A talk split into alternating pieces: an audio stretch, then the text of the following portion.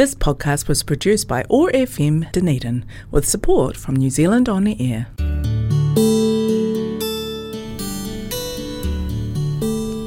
Telugu states in South India are famous for culture, temples, food, Tollywood, and sense of humor. I am Sasi, welcoming you to Namaste Telugu. Over the next half an hour, we will listen to beautiful Telugu songs and news from this exotic location in South India.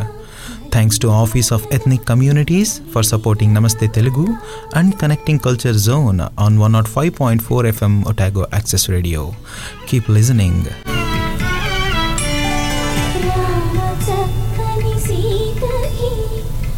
నూట ఐదు point నాలుగు FM Otago access రేడియోలో నమస్తే తెలుగు షోకి స్వాగతం. నేను మీ ససి ప్రతి వారంలాగే ఈ వారం కూడా కొన్ని తెలుగు ముచ్చట్లతోటి మేము ముందుకు వచ్చాను ఈ వారం సాహిత్యానికి కొంచెం డిఫరెంట్గా నా మూడు వేరే రకంగా ఉంది కాబట్టి సినిమాల గురించి మాట్లాడదాం అనుకుంటున్నాను. అయితే సాధారణంగా సినిమాల గురించి రివ్యూ ఇవ్వడమో ఒక సినిమా స్టార్ గురించి చెప్పడమో కాకుండా సినిమాలు సరదాలు జ్ఞాపకాలు అని ఒక టైటిల్ పెట్టుకొని నాకు చిన్నప్పటి నుంచి నేను చూసిన సినిమాలు వాటి మీద నాకు చూపించిన అవి నా మీద చూపించిన ఇన్ఫ్లుయెన్స్ని మీతో పంచుకోవాలనిపిస్తున్నాను. ఇన్ఫ్లుయెన్స్ అనడం కన్నా ఆ సినిమాల్లో చూసినప్పుడు నేను చేసిన చుంటర్ పనిలో చిలి చిలిపి పనిలో మీకు కూడా చాలా చేసే ఉంటారు కాబట్టి బహుశా అవి మీతో షేర్ చేసుకుంటే మీకు కూడా మీ చిన్నతనం గుర్తొస్తుందనే చిన్న ప్రయత్నంతో ఇది చేయడం జరుగుతుంది. మొదటగా చెప్పాలి అంటే నాకు బాగా చిన్నగా ఉన్నప్పుడు చూసిన సినిమాలో గుర్తున్నది గ్యాంగ్ లీడర్ గ్యాంగ్ లీడర్ సినిమా చూసినప్పుడు అందులో ఫస్ట్ సీన్లో చిరంజీవి అద్దాలు పెట్టుకొని పెద్ద మిషన్ కింద తీసుకొని అందరినీ టక్ టక్ కాలుస్తాడు అనమాట ఆ సీన్ చూసినప్పటి నుంచి అలా ఒక మేము మా పుంగనూరులో నేను అప్పుడు మేము అప్పుడు పుంగనూరులో ఉండేవాళ్ళం. పుంగనూరులో గంగ జాతర చాలా ఫేమస్ సుగుటూరు గంగమ్మ జాతర. మీరు కావాలంటే గూగుల్లో కూడా వెతకచ్చు. ఆ జాతర అప్పుడు ఆ మిషన్ గన్ కొని మనం మా అమ్మని బాగా గోలపెట్టి అది తీసుకొని అది వచ్చిన దగ్గర నుంచి కర్ర కర్ర అనే వీధిలో అందరికీ నిద్ర లేకుండా చేసేవాడిని. దాని తర్వాత అదే సినిమాలో చేయి చూసాడో ఎంత రఫ్గా ఉందో రఫ్ ఆడిస్తాననే డైలాగ్ ఉంటుందన్నమాట. అది కూడా ఇక వచ్చిన వాళ్ళని పోయిన వాళ్ళని అది ఇది కాకుండా ప్రతి ఒక్కరితోనూ చేయి చూసావో ఎంత రఫ్గా ఉందో చేయి చూసావో ఎంత రఫ్గా ఉందో అనేవాడిని అనమాట సరదాగా అప్పుడు ఏమంటున్నానో తెలియదు కానీ ఇప్పుడు ఆలోచిస్తే నవ్వు వస్తుంది. దాన్ని పిల్ల చేష్టలు అంటారు కదా. దాని తర్వాత బాగా గుర్తొచ్చిన సినిమా అంటే భాష. రజనీకాంత్ ఎఫెక్ట్ పిల్లల మీద ఎంతుందో నైంటీస్ కిడ్స్ మీద ఖచ్చితంగా లేకుండా ఎవరు ఉండరని నా ఉద్దేశం. భాష సినిమా చూసిన తర్వాత మా నాన్న షర్ట్ వేసుకొని ఆయన ఆ సినిమాలో ఆటో డ్రైవర్గా ఉంటారు. ఒక షర్ట్ మీద షర్ట్ వేసుకుంటారు అనమాట దాన్ని ఇలా జరిపి నేను ఒక్కసారి చెప్తే వంద సార్లు చెప్పినట్టే అంటారు. ఇక మా నాన్న షర్ట్ వేసుకొని దాన్ని ఇలా ఇలా అనుకుంటూ భాష చూడు భాష చూడు అని బ్యాక్గ్రౌండ్ మ్యూజిక్ నేనే వేసుకుంటూ నేను ఒక్కసారి చెప్తే వంద సార్లు చెప్పినట్టు ఒక్కసారి చెప్తే వంద సార్లు చెప్పినట్టు అని వంద సార్లు చెప్పి మా అమ్మకి చిరాకు తెప్పించేవాడిని. చాలాసార్లు మా అమ్మ నోరు మూసుకోరా అనేది నాకు బాగా గుర్తుంది. మా నాన్నకు స్కూల్కి వెళ్ళడానికి ముందు మా అమ్మ ఐరన్ చేసిన షర్ట్ పెడితే దాన్ని వేసుకొని నేను ఆడుకున్న రోజులు కూడా గుర్తొచ్చాయి. తర్వాత దెబ్బలు తినడం అనేది కామన్ విషయం. ఆ తర్వాత ఇంకా బాగా ఇంకొక విషయం ఇంకొక సినిమా గురించి మాట్లాడుకోవాలంటే భైరవ్ ద్వీపం. ఈ భైరవ్ ద్వీపం అనే సినిమా ఒక మాస్టర్ పీస్ అని చెప్పొచ్చు. బాలకృష్ణ గారి సినిమాలే కాదు తెలుగు సినిమాల్లో కూడా టాప్ కొన్ని సినిమాలు తీస్తే అందులో ఖచ్చితంగా భైరద్వీపం ఉంటుందనేది నా ప్రగాఢమైన విశ్వాసం. కరెక్ట్గా చెప్పాలంటే. ఎందుకంటే ఆ సినిమాలో అప్పటికి క్రియేట్ చేసినటువంటి visual effects story line different concepts మంచం ఎగరడం ఆ రెండు తలల రాక్షసి డ్రాగన్ లాంటిది ఒకటి రావడం ఆ భైరవ కోన ఆయన కురూపిగా మారిపోవడం అలాగే లిల్లీ పుట్స్ని తీసుకురావడం అత్యద్భుతమైన నా ఫీలింగ్. ఇంకొక హైలైట్ ఏంటి అంటే అద్దాల గో అద్దాల మేడలో ఉండే దయ్యము దాని ఫైట్ చిన్నప్పుడు చాలా భయపడేదని అంటాను సినిమాలు చూసి. అయితే ఆ సినిమా చూసి ఎక్కువగా ఫాలో అయింది ఆ సినిమాలో మాంత్రికుడిని ఆ మాంత్రికుడు ఘూమ్ ఘరట అంటుంటాడు అనమాట ఒక చేతిలో ఒక అందమైన మంత్రదండం పెట్టుకొని అలాగే పద్మనాభం గారు కూడా అందులో చిన్న పాత్ర పోషించారు. ఈ సినిమా చూసినప్పుడు ఎక్కడైనా చిన్న కట్టె కొంచెం వంకర తిరిగిన కట్టె తిరిగితే అది తీసుకొని ఘూమ్ ఘరట. భైరద్వీప పాలిని అని ఉంటుండే అనమాట అదొక సరదా సరదా అయినటువంటి జ్ఞాపకం. దాని తర్వాత ఇంకా అంతగా ఇన్ఫ్లుయెన్స్ చేసిన సినిమాలు అరుణాచలం. అరుణాచలంలో ఒక పర్టికులర్ సీన్ ఉంటుంది. ఆ సీన్ ఎలా ఉంటుంది అంటే ఆయన ఫైట్ చేయడానికి పోతూ ఉంటారు. అప్పుడు ఆయన చేతిలో ఒక కట్టు ఉంటుంది అనమాట ఆ కట్టిని కింద కొడితే రైట్ సైడ్ నుంచి లెఫ్ట్ సైడ్కి ఇలా ట్రావెల్ అయ్యింది వి షేప్లో అదా అలా దాన్ని అలా చేయడానికి ఎంత ప్రాక్టీస్ చేసేవాడిని అంటే చిన్నప్పుడు సక్సెస్ఫుల్ కాలేదనుకోండి వేరే విషయం. కాకపోతే ఆ రజనీకాంత్ గారి ఎఫెక్ట్ సినిమాల మీద మన మీద చాలా ఉంటుంది అనడానికి ఇది ఇంకో ఎగ్జాంపుల్ దాని తర్వాత కొంచెం సిక్స్త్ క్లాస్ సెవెంత్ క్లాస్ వచ్చినప్పుడు అప్పుడప్పుడే టీనేజ్లో వస్తున్నప్పుడు ప్రేమించుకుందాను రా. అది నాకు తెలిసి ఆ టైంలో పిల్లలందరికీ కిడ్స్ అందరికీ ప్రేమించుకుందాం రా ఇస్ ఇప్పుడు అర్జున్ రెడ్డి ఎలా అయితే లవ్ స్టోరీలో మీరు ఎపిక్ అనుకుంటారో అప్పటికి ప్రేమించుకుందాం రా అనేది లవ్ స్టోరీస్లో ఒక సూపర్ డూపర్ హిట్ సినిమా అనమాట అందు ఆ సినిమాలో రెండు కాన్సెప్ట్లు నాకు బాగా ఇష్టం. ఒకటి లిటిల్ హార్ట్స్ అప్పటికి లిటిల్ హార్ట్స్ కొంచెం ఎక్స్పెన్సివ్ బిస్కెట్లు అనమాట ఐదు రూపాయలు ఒక ప్యాకెట్ ఉండేది. ఐదు రూపాయలు తీసుకుంటే ఇరవై బిస్కెట్లు ఏమో ఉంటాయి లోపల. వాటిని చూసుకొని చూసుకొని జాగ్రత్తగా తినేదనమాట to be frank uh, Preminchukundam Raa సినిమాకి ముందు నేను ఒక్కసారి కూడా లిటిల్ హార్ట్ బిస్కెట్స్ కొనుక్కోలేదు. ఎందుకంటే మేము మధ్య తరగతి వాళ్ళం. ఐదు రూపాయలు ఇచ్చి బిస్కెట్ ప్యాకెట్ కొనుక్కొని తినడం అనేది ఆ రోజుల్లో కష్టమైన పని పిల్లలకి. ప్రేమించుకుందాం రా సినిమా చూసిన తర్వాత లిటిల్ హార్ట్స్ తీసుకొని క్లాస్లో అప్పట్లో ఆ అమ్మాయిల్ని అమ్మాయిలకి లవ్ ప్రపోజ్ చేయడం దాని తర్వాత ఆ లిటిల్ హార్ట్స్ మీద ఉన్న హార్ట్స్ ఆ సినిమాలో చూపించినట్లు డక్ డక్ అని కొట్టుకుంటాయి అనుకోవడం. అలాగే ఆ సినిమాలో ఇంకో కాన్సెప్ట్ ఏంటి అంటే హెలికాప్టర్. ఒక సీన్లో వెంకటేష్ గారు ఈ సినిమా ఈ హీరో ఈ ఇంట్లో నుంచి పక్క ఇంట్లోకి కీ ఉన్న హెలికాప్టర్ ద్వారా విసురుతారనమాట లవ్ లెటర్. అలాంటి హెలికాప్టర్ కొనుక్కోవాలని బలవంతంగా ఇంట్లో బలవంత పెట్టి కొలిపించి అది నిజానికి ట్రై చేస్తే అసలు ఎగరలేదు. అలా కీ ఇలా పట్టుకొని లాగి వదిలేమంటే గిర్రం తిరిగి కింద పడిపోద్ది అనమాట బాగా డిసప్పాయింట్ అయ్యాం కూడా. కాకపోతే ఆ సినిమా ఆ సినిమా అప్పట్లో అంత ఒక రకమైన ఆలోచిస్తే ఇప్పుడు చాలా నోస్టాలజిక్ ఫీలింగ్ తోటి సంతోషమైన ఆనందకరమైన చేసిన సిల్లీ పనులు గుర్తు తెచ్చుకొని నవ్వుకునే లాంటి ఒక అద్భుతమైన మెమరీ అసోసియేట్ అయినటువంటి సినిమా ప్రేమించుకుందాంరా. దీని తర్వాత మళ్ళీ బ్యాక్ టు మన రజనీకాంత్ గారు నరసింహ. నరసింహ సినిమాలో స్టైల్స్ అనేవి ఎపిక్ అనమాట షాలువ తీసుకొని మీదేసుకోవడం మా ఇంట్లో ఉన్న ఉయ్యాలకి షాలో కట్టి లాగడం దాని తర్వాత చెయ్యి ఇలా పెట్టి నా దారి రహదారి అనడం అప్పట్లో ఆయన్ని చూసి మౌతార్గన్ కొనుక్కోవడం అసలు వరస్ట్గా వాయించేవాడిని మౌతార్గన్ అయితే. కాకపోతే ట్రై చేసాం అనేది నా ఉద్దేశం అనమాట నిజంగా నేను పాడుతుంటే మనసులో ఏమో నరసింహ మ్యూజిక్ ప్లే అవుతుంటుంది బయటికి మేము చండాలంగా మ్యూజిక్ వస్తుంటుంది జనాలంతా విసుక్కునేవాళ్ళు నా మౌత్ ఆర్గన్ ప్లేయింగ్ స్కిల్స్ చూసి.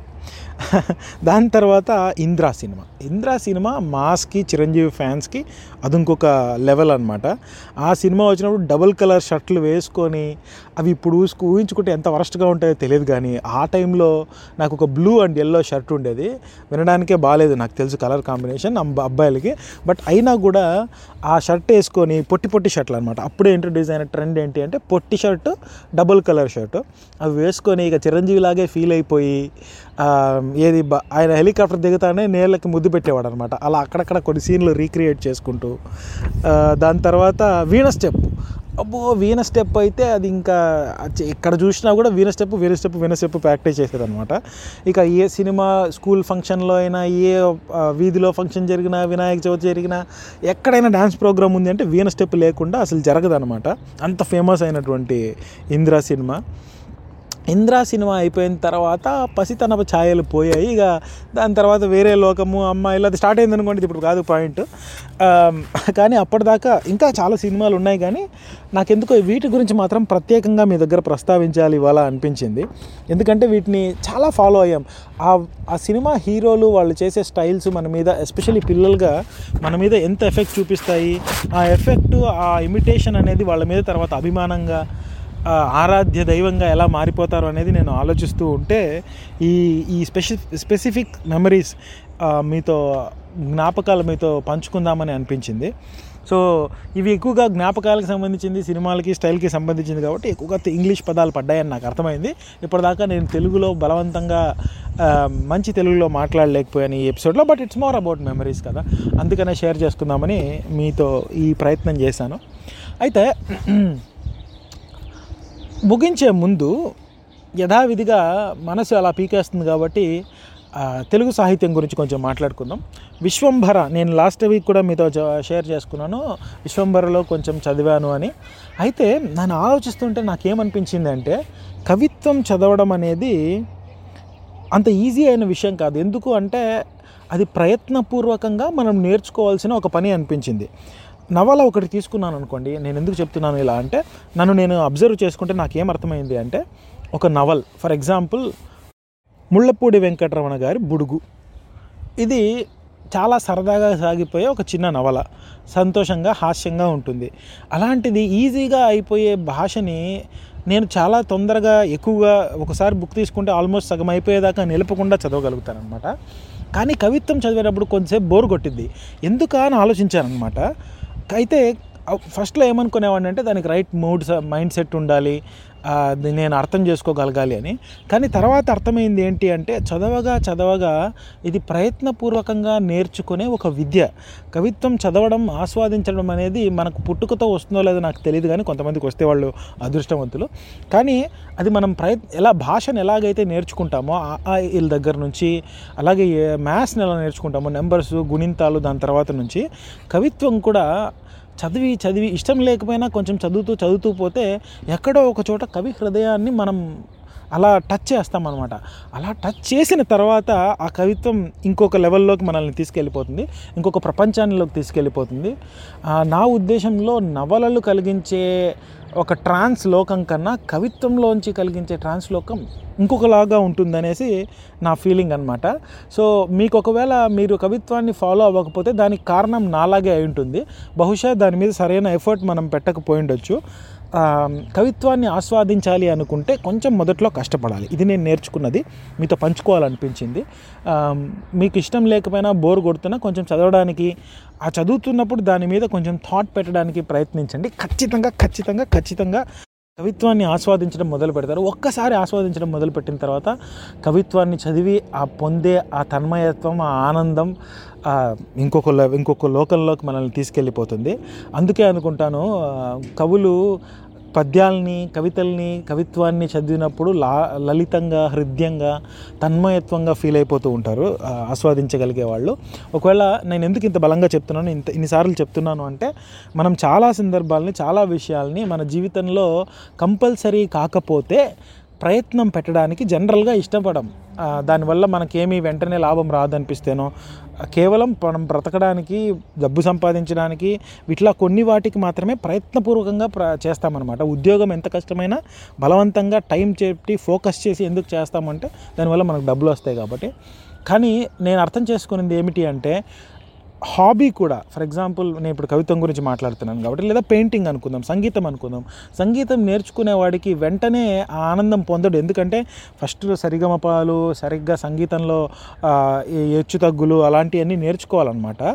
ఆ నేర్చుకున్న తర్వాత మన సొంతంగా సంగీతాన్ని క్రియేట్ చలిగే చేయగలిగే స్టేజ్కి మనం వెళ్ళిపోయినప్పుడు ఆ పొందే అనుభూతి ఇంకొక లెవెల్. అలాగే బుక్స్ చదవడం కూడా ఫర్ ఎగ్జాంపుల్ అంత ఈజీ కాదనమాట అందరూ చదవలేరుగా చదవాలని ఇంట్రెస్ట్ కూడా ఉండదు. కానీ అదే ఎఫర్ట్ పెట్టి బుక్స్ చదవడం మొదలుపెట్టిన వాళ్ళు తర్వాత ఆపరు. అలాగే కవిత్వం కూడా. బుక్స్ చదివిన తర్వాత మీరు కవిత్వాన్ని చదవడానికి మొదలు పెడతారు అంటే కొంచెం ఎఫర్ట్ పెట్టండి. పెట్టిన తర్వాత కవిత్వంలోని మాధుర్యం ఆస్వాదించడం మొదలుపెట్టిన తర్వాత వెనక్కి పోరని నా ఉద్దేశం.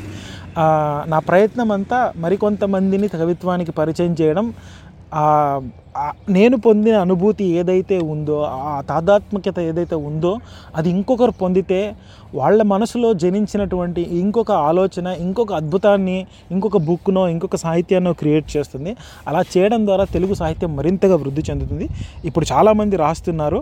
కానీ ఇంకా ఇంకా రాస్తే ఏమో ఎవరికి తెలుసు? ఒక వెయ్యి మందిలో వెయ్యి మంది రాస్తే ఒకరు గొప్పవాళ్ళు అవుతారుగా. ఆ ఒకరి గొ అలా పుట్టిన వాళ్ళేగా శ్రీశ్రీ కానీ చలం కానీ కాళోజీ గారు కానీ లేకపోతే ముళ్ళపూడి వెంకటరమణ గారు కానీ ఇంతమందిని చదివి హాస్యాన్ని పెంచుకున్న ముళ్ళపూడి రమణ గారు సపరేట్ అయినట్టు ఇంతమందిలోంచి శ్రీశ్రీ గారు అద్భుతంగా రాయగలిగినట్టు ఇంతమందిలో ఇంతమందిలోంచి నా గొడవ నాది అని కాళోజీ గారు రాసినట్టు ఏమో ఎక్కడో ఒక చోట గొప్పవాడు పుడతాడేమో. ఆయన పుట్టి ఆయన క్రియేట్ చేసిన కవిత్వమో ప తెలుగు సాహిత్యాన్ని మరింత గుబాళించేలాగా ఉపయోగపడుతుందేమో. మరి పది మంది ఎక్కువగా బుక్స్ చదివితే ఇంకో పది బుక్కులు ఎక్కువ సేల్ అవుతాయేమో. దాని ద్వారా ఇంకొక పది మంది రాయడానికి ఇష్టపడతారేమో. అలా రాసినప్పుడు గ్రంథస్థం అయిపోయిన తర్వాత తెలుగు భాష ఇంకా అభివృద్ధి చెందుతుందేమో అని నా చిన్న ఆశ అనమాట దీన్ని మీరు మన్నిస్తారని ఆశిస్తూ ఈ వారానికి సెలవు తీసుకుంటూ వచ్చే వారం మరి ఇంకేదైనా సంగతులతోటి మరి ఇంకేదైనా మాటలతోటి మిమ్మల్ని కలుసుకుంటానని ప్రాణమ్స్ చేస్తూ అంతవరకు సెలవు శనర్థులు నేను మీ మీరు వింటున్నారు one O five point four FM Otago Access రేడియోలో. Namaste Telugu show. Connecting Culture Zone వారి సౌజన్యంతో శనర్థులు